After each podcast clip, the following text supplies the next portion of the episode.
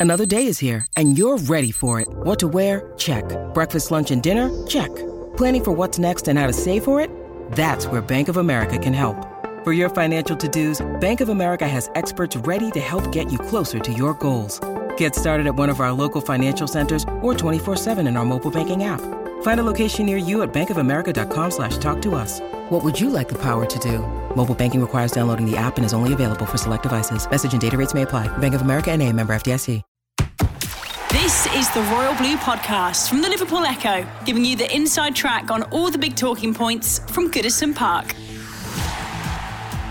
Hello, everybody, and welcome back to the Royal Blue Podcast. I'm your host, Sam Carroll, today joined by Adam Jones and David Prentice as we pick the bones over what was an awful night at Goodison Park as Everton lost 2 0 to Fulham. But that's the way these things do happen sometimes. We got some nice, positive new stadium news about the proposed move to Bramley-Moore Dock. Not even 24 hours later, uh, by the time you're listening to this podcast, hopefully you'll have gorged yourself on all the Echo content put out there from Adam and Dave.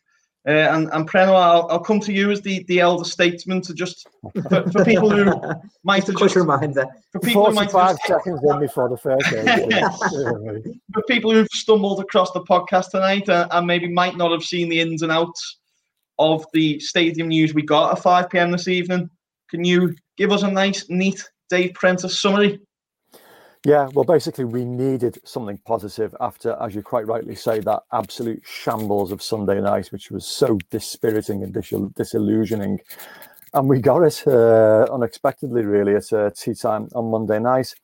I mean, in a nutshell, Liverpool City Council's planning officer has submitted a 200 page report to the City Council where he's meticulously gone through Everton's planning application and he's recommended that Liverpool City Council approve uh, the application at a meeting next Tuesday, February the 23rd. Now, it's a significant step forward. We've been waiting a long time for Liverpool City Council to deliver their verdict. They have done.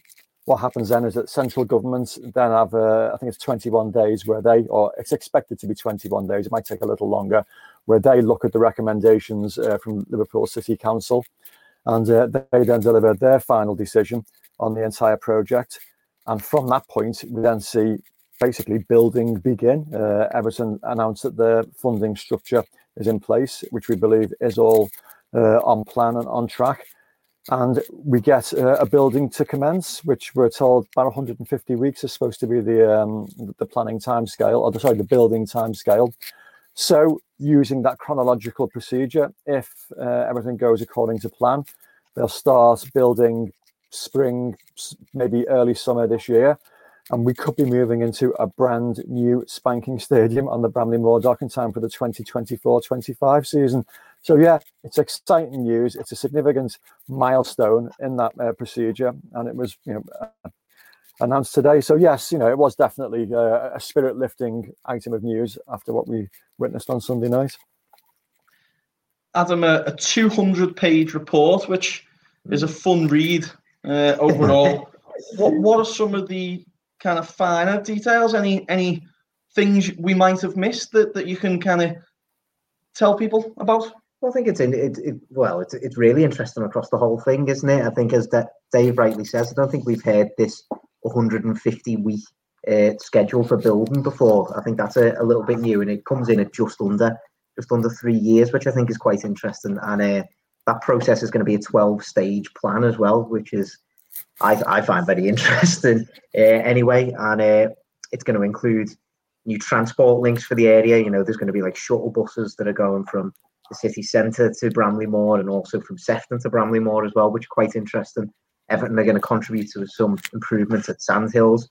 Uh, you know, in in terms of you know the amount of supporters that are going to have to go through Sandhills now that there's a you know there's going to be a new stadium right right next to it. You know, there's going to have to be improvements to that station, so Everton are going to be contributing to things like that. You know, the the uh, the heritage aspects doesn't seem to be any sort of concern anymore, which I think is you know a major thing, isn't it? Because Yeah. we've seen, you know, over the course of the last few years, we've seen an overwhelming amount of support uh, from you know everybody local, but you, you know the any sort of objections have really come from you know the likes of UNESCO, Historic England, organisations like that. But you know the heritage report that's included in this wider city council report uh, kind of concludes that you know the the uh, benefits that are going to come from this project you know far outweigh any sort of you know heritage aspects that are uh, going to go awry.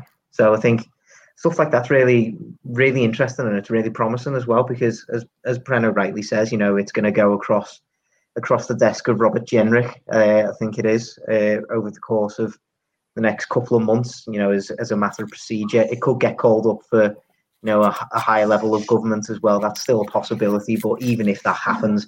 I think the understanding is from the club that you know they're going to be pretty confident that there's going to be no bumps in the road significantly. So, you know, a, target of getting on the site in the spring or the summer, you know, it, it is a really nice bit of positive news. And, you know, it's kind of been a long time coming with the stadium, hasn't it? You know, we initially had uh, the plan and application submitted in December 2019, wasn't it? And then yeah. we had to update it in September 2020 with the uh, with the new design. So, you know, it, has been a bit of a meticulous road to get here. But, you know, it, what now that we've you know got to this point, it, it really does seem like you know we're the, the wheels are really spinning on this, which is really quite exciting. Before uh, I tee Prenno up nicely on his uh, on his left foot, Adam, just just to stick with you, you know, as three big Evertonians here on this podcast, and, and I think we do kind of enjoy that uh, that People's Club um, tag, but but some of the nice details as well in this 200 page report is potentially going to be one of the most sustainable stadiums in Europe, maybe even the, the world. Then I'd, I'd assume. yeah, I, am going to have more uh, disability space for disabled Evertonians than any other club in the Premier League. That's that, that's great, isn't it? Yeah, it's amazing, and you know, it's it's what you exactly what you'd expect from Everton, really, isn't it? And uh, you know, they they plan to make this the most accessible stadium in the Premier League, with you know, not just you know, a specific area for wheelchair bays that's maybe pitch side or yeah. anything like that. You know, there's going to be wheelchair bays right across the stadium at all levels uh, to give the same amount of access to disabled supporters as there would be to able-bodied supporters, which is, you know, a, re- a really nice gesture to see. And as you say, as well, on the other side of things, uh, the, the stadium's going to be as sustainable as possible. So they're going to reduce uh, the amount of car parking spaces that are going to be at the stadium to try and encourage people to use these new public transport services that are going to be provided at the stadium. You know, there's going to be a you know electric charging ports for you know electric cars for you know whatever innovations that happen in that area over the course of the next few years, and it's in line with the council's plans to be net carbon neutral by uh, 2030 as well, which is you know it, it's all just big plus points across across the board, isn't it? And I think actually what's it, what's really interesting uh, about another part of the plans, which we which we shouldn't forget about, is the you know the Goodison Park Legacy project is going to be yeah. decided upon in this uh, council meeting as well. So you know it, it's going to be a sad day when we when we do leave Goodison Park, but it's it's also nice to have you know the future sort of set in place for there as well. I'm proud to, to come to swing back to you then. You've also wrote a, a nice little piece today about, I'd say, giving the middle finger, but probably it's a PG podcast, so giving the giving the thumbs down to UNESCO and World Heritage and, and even the, the Victorian Society, which is which is a new one for me. People who have in the past uh, opposed this this World Heritage Site um, plan from Everton, uh, but it seems like now Everton have kind of got most of them on board with them, and the people who they haven't look like they're just going to have to grin and bear it because the uh, the positives quite clearly uh, and, and even the report now is admitting it outweigh the negatives by a, a, long distance, don't they, to, to build this new stadium? Yeah, definitely. I mean, this is an issue which concerned Everton initially because you really have to be impressed by the way they've approached this entire project. And I know that sounds like we're blowing smoke up the backside a little bit, but you know they do deserve it because they've approached this project so well and so impressively. And heritage was something that concerned them because there are three bodies out there that objected um, to the to, to the uh, the plans. Um, UNESCO, who threatened to remove um, Liverpool's World Heritage Site status, the Victorian Ooh. Society, which I have to say I'd never even heard of uh, prior to their raising their objections about um, the, the, stadium scheme, and then Historic England. And regardless of what people think, these bodies are influential. I mean, they do look after uh, the, the heritage and the history of um, of world centres and centres in this country. and so their views have to be listened to. And Everton did.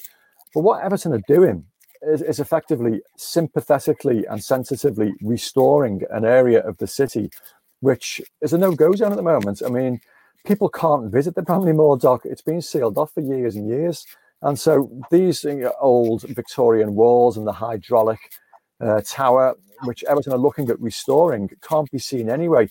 Everton's work there is going to restore these you know, historic artifacts and it's going to make them, if you like, visitor friendly. Um, so UNESCO, I mean, I, I, went through this in the past uh, a while ago, where it talked about should Liverpool lose their World Heritage Site status, so what? I mean, it was given to Liverpool in 2004. Um, if you think of what the work that was done on the Albert Dock, I mean, I remember it in the 80s, you know, when it was uh, a derelict, dilapidated no-go zone. If you don't remember it back then, just look at Boys from the Black Stuff, and there's a great episode that uh, Dixie's Last Ride in there, which is um, gives you like a, a view of the docks as it looked then. 20 odd years later, it's become this incredible visitor attraction that has got the Tate, you know, sort of gallery on there. Uh, you know, it's a wonderful place to visit. And UNESCO got on board after that and decided to give us World Heritage Site status. But to put that into context, it's now what, what's the phrase they used? In danger, in danger of losing that uh, that status. As is the historic city of Vienna, as is the Florida Everglades, and as is the old city of Jerusalem and its wall. Now, do you think those centres are concerned at losing that status? Do you think they'll lose, you know, sort of visitor spending? I, I suspect not. So I don't think we need to worry too much about that. But the interesting thing is uh, the Victorian Society and uh, Historic England, they appear to have come on board now. I mean, initially having talked about the incontrovertible harm that could be done to a dock which basically no one can visit, they're now basically accepting that um, yeah, you know, so th- this could be a, a, real positive for the city, and they actually accept. Um, I'm just trying to find the phrase that they uh, they've used. Uh, should be considered a significant public benefit. They've accepted that it will be a significant public benefit. So the work that Everton have done and uh, the very, very sensitive and sympathetic way that Everton have handled this seems to have won those two influential bodies over. You know, they would they would rather it didn't happen because these old Victorian walls, you know, so are going to be sort of built around, but they've accepted that the work that Everton are doing is absolutely for the public benefit. So again, you know, so a major feather in the cap for the work that Everton have done to get these two influential bodies on board. And as far as UNESCO are concerned, I would never go down Sam's Road and talk about middle fingers and stuff like that. But basically, no. basically, we don't need to worry about that so much. I genuinely don't think that's a significant issue. And how exciting is it then, Adam, now I think there's always going to be a little bit of concern because of our past kind of history with, with new stadium sites, isn't there? But yeah. now, you know, as Pren was saying, Everton do deserve credit for the way they've went about this. There is, you know, things that I think can frustrate people a little bit, like, you know, the, um, the planning things and the what, delays. And, yeah, the delays yeah. and what was the, the form things that everyone had to, the public consultation, consultations. Yeah. So the brain meltdown. Uh, the public consultations. But all this then gives Everton, you know, a good amount of kind of evidence to, to go into these planning committees with. So, I mean, by the start of what, the 24 25 season, you could be reporting on Everton matches from a, a brand new stadium. Well, I think this is the, be- the best way to go about it, isn't it? And I mean, we've probably spoke about this on the podcast a few times, but you know, while I can understand, you know, the the uh, concerns about you know potential delays and you know, I, I described it before as the meticulous way that Everton have gone about this. You know, this is essentially the right way to go about it, isn't it? You'd rather that Everton explored every avenue at this point and managed to make sure they tied up any sort of loose ends before they even got to this stage, um, rather than you know getting to you know perhaps planning stage and maybe thinking, oh, th- this this bit could get rejected or this bit could get rejected because you just don't want to be in that situation, do you? You want to make sure that every single aspect of this is perfect and it's going to be it's going to be approved, no no bother at all. And that that really does feel like the situation that the club have got themselves in at the minute. And you look at that public consultation, you know, it's the biggest public consultation the city's ever seen. I think it was 63,000 people yeah. took part in that public consultation, which is absolutely incredible. And I think the interesting thing that this council report now uh, now highlights is that, you know, whatever way you cut up this these consultation figures, you know, whether you cut it up into, you know, just Everton fans or just Liverpool fans, just local people, etc., etc. the support levels don't drop below 80% yeah. for this stadium. That that's absolutely massive. And you know, that's something that, you know, perhaps you know, the, the Liverpool City Council will obviously take notice of this, but you know, at a higher government level as well, they're going to see figures like that and they're going to think to themselves, "Wow, this is this yeah. is clearly an amazing project and it's really well backed uh, among the local community as well, not just with Everton fans, but with Liverpool fans as well, with non-football fans, for example. You know, yeah. this is this is going to be a benefit to the whole city, not just for Everton Football Club. And I think, you know, to, to be able to go through this, you know, whole process, you know, while it might have been you know, a little bit frustrating at times. You know, you you sat, sat there waiting. I think we've had it even over this winter. You know, we've just been sat there waiting, thinking, oh, when's this planning meeting? When's it when's it going to come? When's it going to come? You know, there was a, a little bit of a a little bit of a wary attitude, I think, among uh, some supporters that it was taking so long. But you know, the, the, this this report coming through now and recommended that it gets approved fingers crossed that does happen uh, at the council meeting next week. And you know, it, as I said before, it really does feel like the wheels are fully in motion on this project now. And I think you know all those all those little delays, etc., that have happened over recent uh, months and years, you know, they they'll just fall by the wayside by the time that you know we're hopefully seeing work starting in the spring or in the summer. And Prenno, we'll bring the final word on the stadium to you before we get into the, the joys of Fulham. But hmm. with each forward step that kind of planning takes, I did find myself daydreaming before about that last moment, that last time you go inside. Goodison Park, obviously, so much of your your life and your career has been based in inside and, and around everything that happens at the stadium. Can you even begin to think about what what it'll be like for you personally the last time you uh, you leave the old lady? Oh no, I can't. It's going to be deeply, deeply emotional. Um, I wrote, or I put, a tweet out. Was at the start of last season about yeah. um, the countdown. About I think I'd calculated how many visits we may have, you know, to Goodison Park before we say goodbye to it.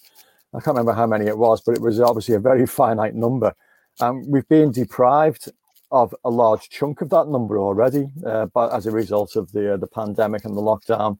Uh, so it's going to be very, very few opportunities. You know, possibly, you know, if we if we're allowed back in next season, that's is it three seasons that we'll have. You know, to um, to basically say a farewell to a place that's it's like you say, it's been wrapped up in so many people's lives in so many different ways. Uh, I mean, my mother-in-law got married there. Uh, I've been to you know so, so many social events and functions there. In addition to the actual football side of things, um, you know, so so many incredibly emotional moments in our lives, happy and sad, have taken place inside that football stadium. It means something different to absolutely everybody, uh, but it's a, a, deep, deep emotional resonance. And so, yes, it is going to be a really, really, you know, sort of poignant time uh, when it does come to say farewell to it. And obviously, you know, the what, what happens to Goodison Park, you know, forms part of this 200-page uh, planning document as well. Um, I think there's a, a, line in there that says that Everton are obliged to put their plans into place within three years of having, you know, sort of moved into Bramley-Moore. Now we understand that that's not going to take anything like that time at all. Everton are going to look to be, you know, so putting those plans into place within months of leaving Bramley-Moore. And their legacy project for Goodison Park is very, very impressive. They're not just going to abandon Walton. They obviously are going to, you know, sort of put lots of things into place to permanently indicate that this is where Everton Football Club spent over a century, you know, so of their lives. But it is, it's going to be, you know, so a very, very sad farewell. And it's not just Evertonians I think that way. I've heard so many people from the football, you know, community at large to say how much they love Goodison Park as a venue and as a football ground with character and with history and with tradition and heritage. So yeah, it'll, it'll be a place that's mourned uh, by a lot of people, but we do need a new stadium, and we're all very, very excited about Bramley-Moore Dock. So yeah, it's a double-edged sword. Whilst we'll be very, very sad to leave Goodison Park, we'll be very, very excited and proud of the new stadium that we're moving into. The Royal Blue Podcast from the Liverpool Echo.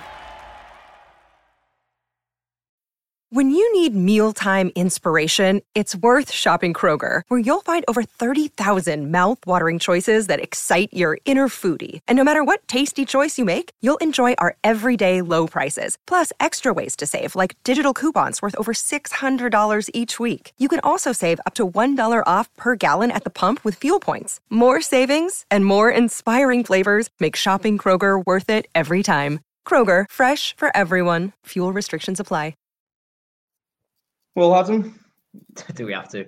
We put it off long enough. haven't we? We put it off long enough, we've yeah. had, we've had the good bit. We've had the good bit. Now it's the bad bit. Uh, Fulham, West Ham, Newcastle, Leeds. Four visitors to Goodison Park. All defeats, no goals scored. Fulham, the latest team to do a number on Everton. Yeah. Worst performance of the season so far.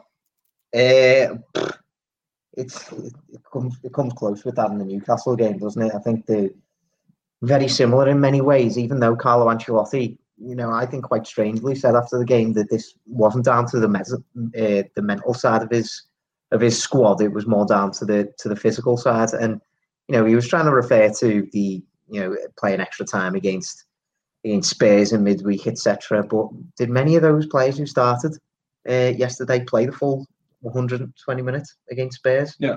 I'm, I'm, not sure how many of them did because we did we did make a few changes to that side, and you know I- it, it just smacked to me is exactly the same as the Newcastle game, and they just didn't they didn't learn from their mistakes. I think from the first few minutes, Fu- Fulham like let's get this out the way. Fulham to to all of their credit, you know they played Everton in the in the exact right way.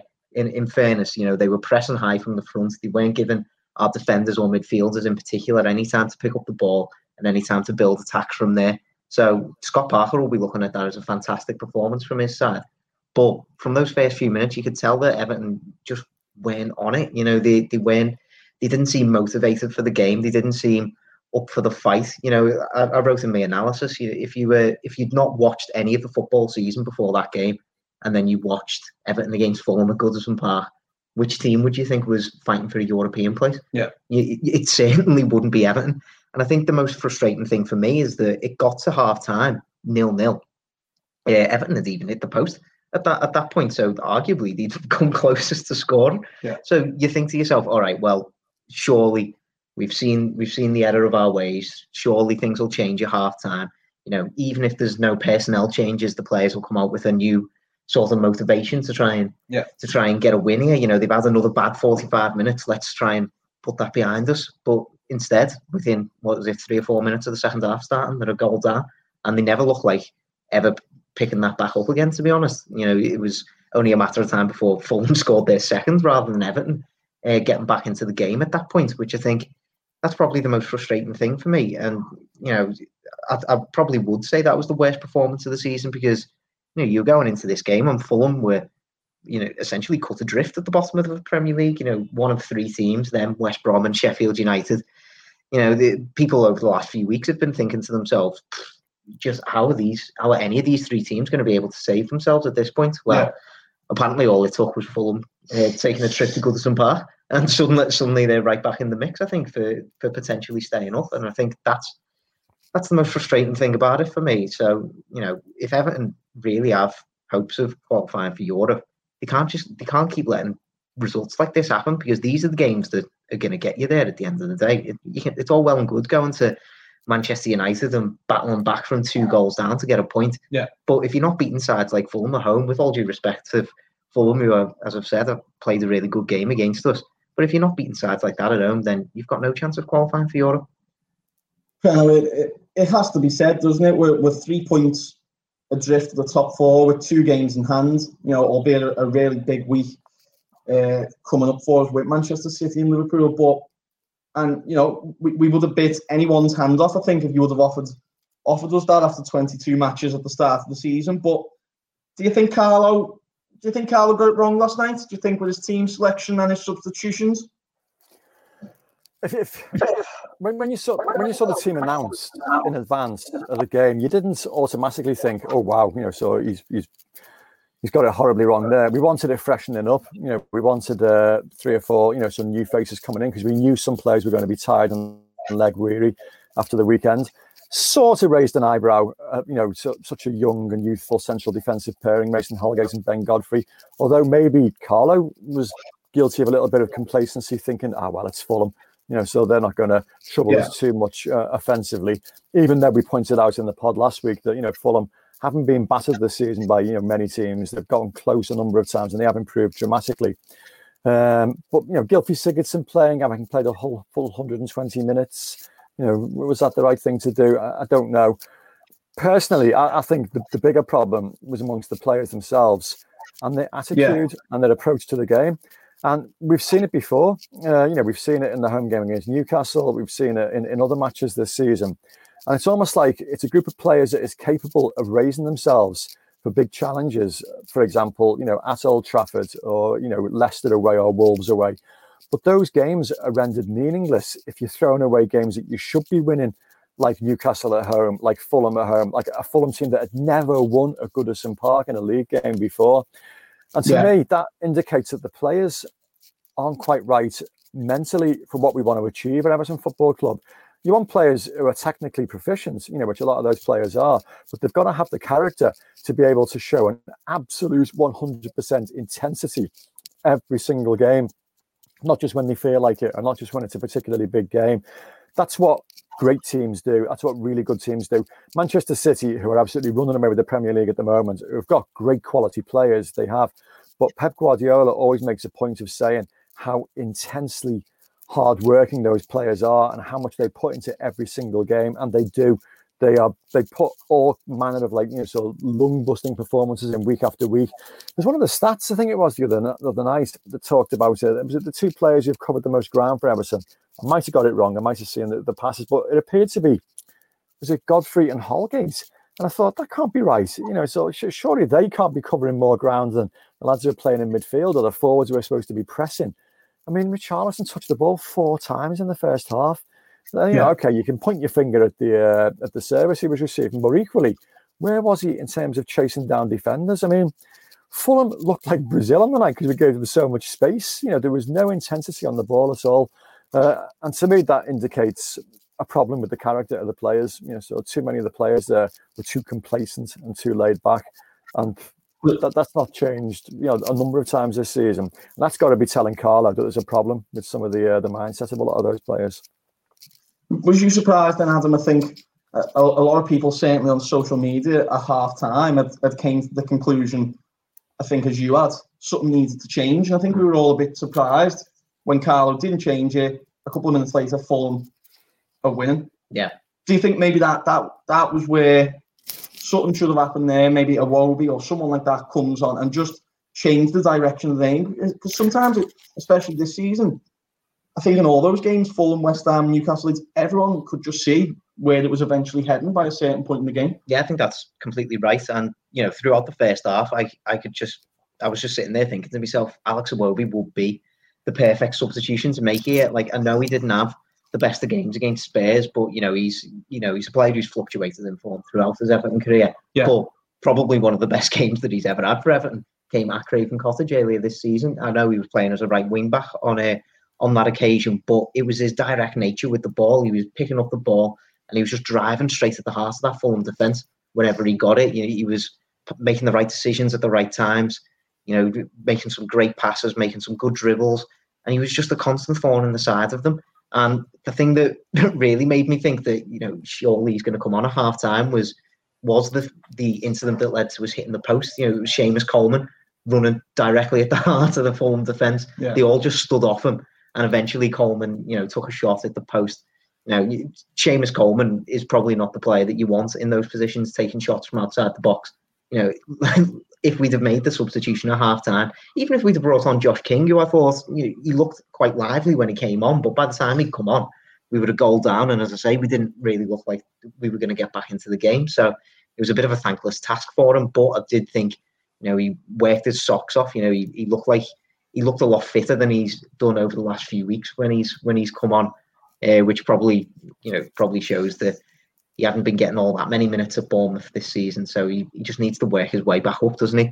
But in terms of Iwobi, I, I just thought he, he would have been he would have been the perfect sub because surely he would have just picked the ball up and ran straight at the heart of, at the heart of this team. And you know, if if you if you're one of the players who stayed on the pitch and you see, you know, a player doing something like that, then surely it gives you the motivation to go, all right, then like, I'll I'll raise my game a little bit and I'll and I'll try and match the levels that you know this this new substitute is showing because you know as I say, by the time King had come on, it was it was it was a thankless task and he couldn't really do much. You know, he did he did put the ball in the back of the net, of course, but he was offside, so you know, there's, there's a positive for him to maybe focus on that. You know, he's he at least he at least got the ball in the net, but it, it was just in general an absolutely woeful, woeful performance. And you know, I, I don't want to put it all on.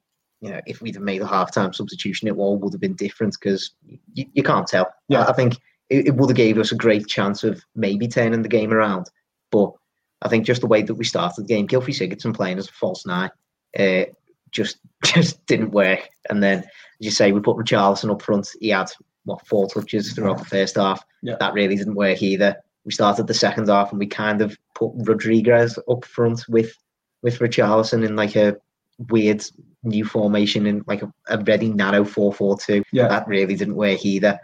Uh, I thought taking Tom Davies off was the wrong decision because I thought he was probably our most energetic and most motivated midfielder again. Yeah. And you know, by the time all those decisions are piled up, it was just just a litany of errors, to be honest. And it was it was only going to lead to one outcome, which I think is really really frustrating for anybody who's watching. Well, me and me and Adam were looking the other day, and we've only been winning by two clear goals going into the final twenty minutes. I think once since the Brighton game at the at the very start of the season, which sums up, you know, how tight a lot of one nils and two ones. Uh, late goals. I the only time we were 2 0 up with 20 minutes to go was Leicester away. We seem to kind of revel in the games where it's a battle and we know we have to sit deep and kind of pick a goal off on the counter or perhaps from a set piece or a penalty, whatever it is. What is have you ever, have you ever seen anything like this from an Everton team before, where it just kind of seems like Carlo can't figure out a way to get them playing where they can take the handbrake off a little bit and and push on. Why are we struggling consistently in these games? Yeah, given the fact that you know earlier on in the season we saw a completely different type of approach. I mean, you know, West yeah. Brom five two, West Ham four one in the cup, Brighton four two. They were like really refreshing games. We thought, wow, this is like an Everton team, you know, well worth watching, and we were really enjoying it. Whilst we were accepting that, well, okay, you know, we are a little bit too open at times, uh, but we're winning games and it was almost like that little spell, you know, where we got beat at Southampton and Newcastle beat us and United absolutely well and truly turned us over cause like almost like a reassessment and a, you know a different approach. And as you rightly say, you know, we have seen a team that now looks to be a lot tighter and effectively seems to be trying to win things with with set pieces and you know so and counter attacking football. And it was even mentioned in commentary uh, on Sunday night that Everton are one of the few teams in the Premier League that defends really, really deeply. Uh, you know, even at set plays, almost like on the edge of the six-yard box. And it's almost like that is designed to try and invite teams in, so you can then hit them on the counter.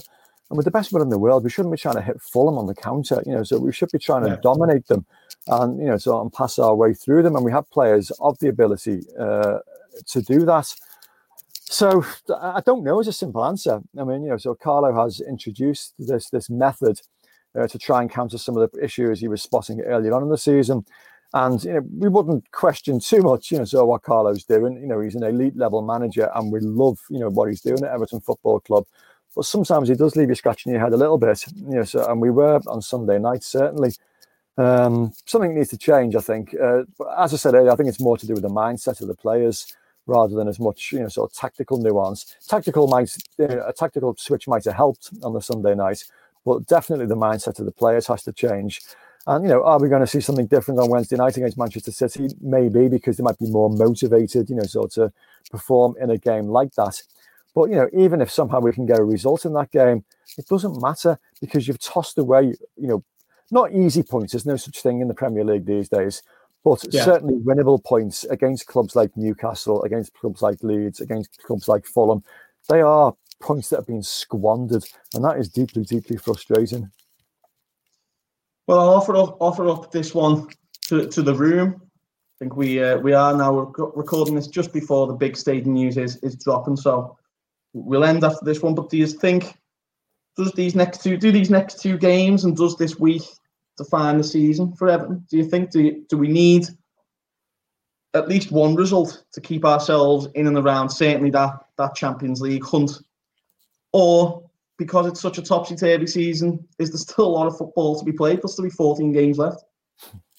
Yeah, I, I don't think it defines the season uh, personally because you know at the end of the day, Everton are about to play two of the best sides in the country. Yeah. So, as as Prenno rightly says, we kind of seem to get ourselves a bit more motivated for these games. So, you know, if the Manchester United and Spurs game have probably taught us anything, it's mm. it's that you know if Ever- even if Everton do get themselves up for these games, they've got the potential to, as Prenno quite aptly put it, squander points against against teams that you know we we really we really should be beaten. So I, I'm I'm half I'm half tempted to say the the the actual turning point of the season is when we can you know actually come up against you know a side such as Fulham at home. You know I'm not sure when the next winnable game is going to be at home, but it, it's going to be when we come up against one of those sides at home and actually just comfortably beat them. I think that's that's going to be the big turning point because we just haven't had that in so long. We I don't think we've won a home league game so far in 2021, which Yeah. you know for for a side who are, challenging for Europe, it just doesn't that just doesn't really make sense to me. So you know you can put in. I'm sure we'll put in you know some some better performances against Man City and Liverpool. You know these players will get themselves up for it, and uh, you know they'll they'll make themselves a bit more proud, I think, than they did uh, in this Fulham game. But whether or not we get results out of those games, I, I don't think it's going to necessarily, you know, if we if we if we were, you know, touch wood, hopefully this doesn't happen. But if we were to lose both games, I don't think it necessarily rules us out of the race for Europe because, as I said before, it's those it's those games against you know the teams that you should be beating. Those Yeah. are the games that really define your season. Yeah. Never mind, you know, getting good results against you know the you know a team, especially Man City, a team that are going to be running away with the title by the end of the season. So. Yeah, it's a big week, and you know it's an important week for Everton to test themselves against two really good opposition sides. But I don't think it's a necessarily defining week for the season. No, I, th- I think what could you know sort of define this season is if we can finally, finally win a game at Anfield for the first time this century. I mean, that would uh, that that would curry so much favour for Carlo, and you know, it Yeah. would, you know, be, be a major you know sort of feather in his cap. But no, as regards the the Champions League situation, if you lose both games, yeah, possibly you could say that the Champions League's maybe a bridge too far, but you know, Europe is still there. And as we've seen this season, it's a strange old campaign. Um, probably one of the positives is that we haven't been inside Goodison Park this season to witness some of those absolutely rank displays. But equally, if there had been a crowd in there, would we have seen them? You know, would, would the crowd dynamic have, you know, impacted upon the players and would have seen something a little bit different? We just don't know, do we? Which is why this season is so strange. So there's an awful lot to happen. It's still only just past halfway, you know, so there's a, an awful lot of football still to be played. So no, whatever happens in the next two games isn't going to really define anything, unless we can win at Anfield. we'll be, uh, we'll, we'll- we'll- we'll be certainly celebrating that. Well, let's hope it is a big week for the Blues, and let's hope when we next reconvene for a Royal Blue podcast, we're speaking about a, a famous 6 0 win over Man City at Goodison Park. We can dream, can't we? Hopefully, your official prediction? Hopefully, everyone enjoys the stadium news tonight and gets them dreaming of a glorious trophy laden future at Bramley-Moore Dock. Thank you for listening. You can join the Royal Blue Podcast Facebook group and join in the discussion with all the lads there. We've been Sam Carroll, Adam Jones, Dave Prentice. Thank you for listening. You've been listening to the Royal Blue podcast from the Liverpool Echo.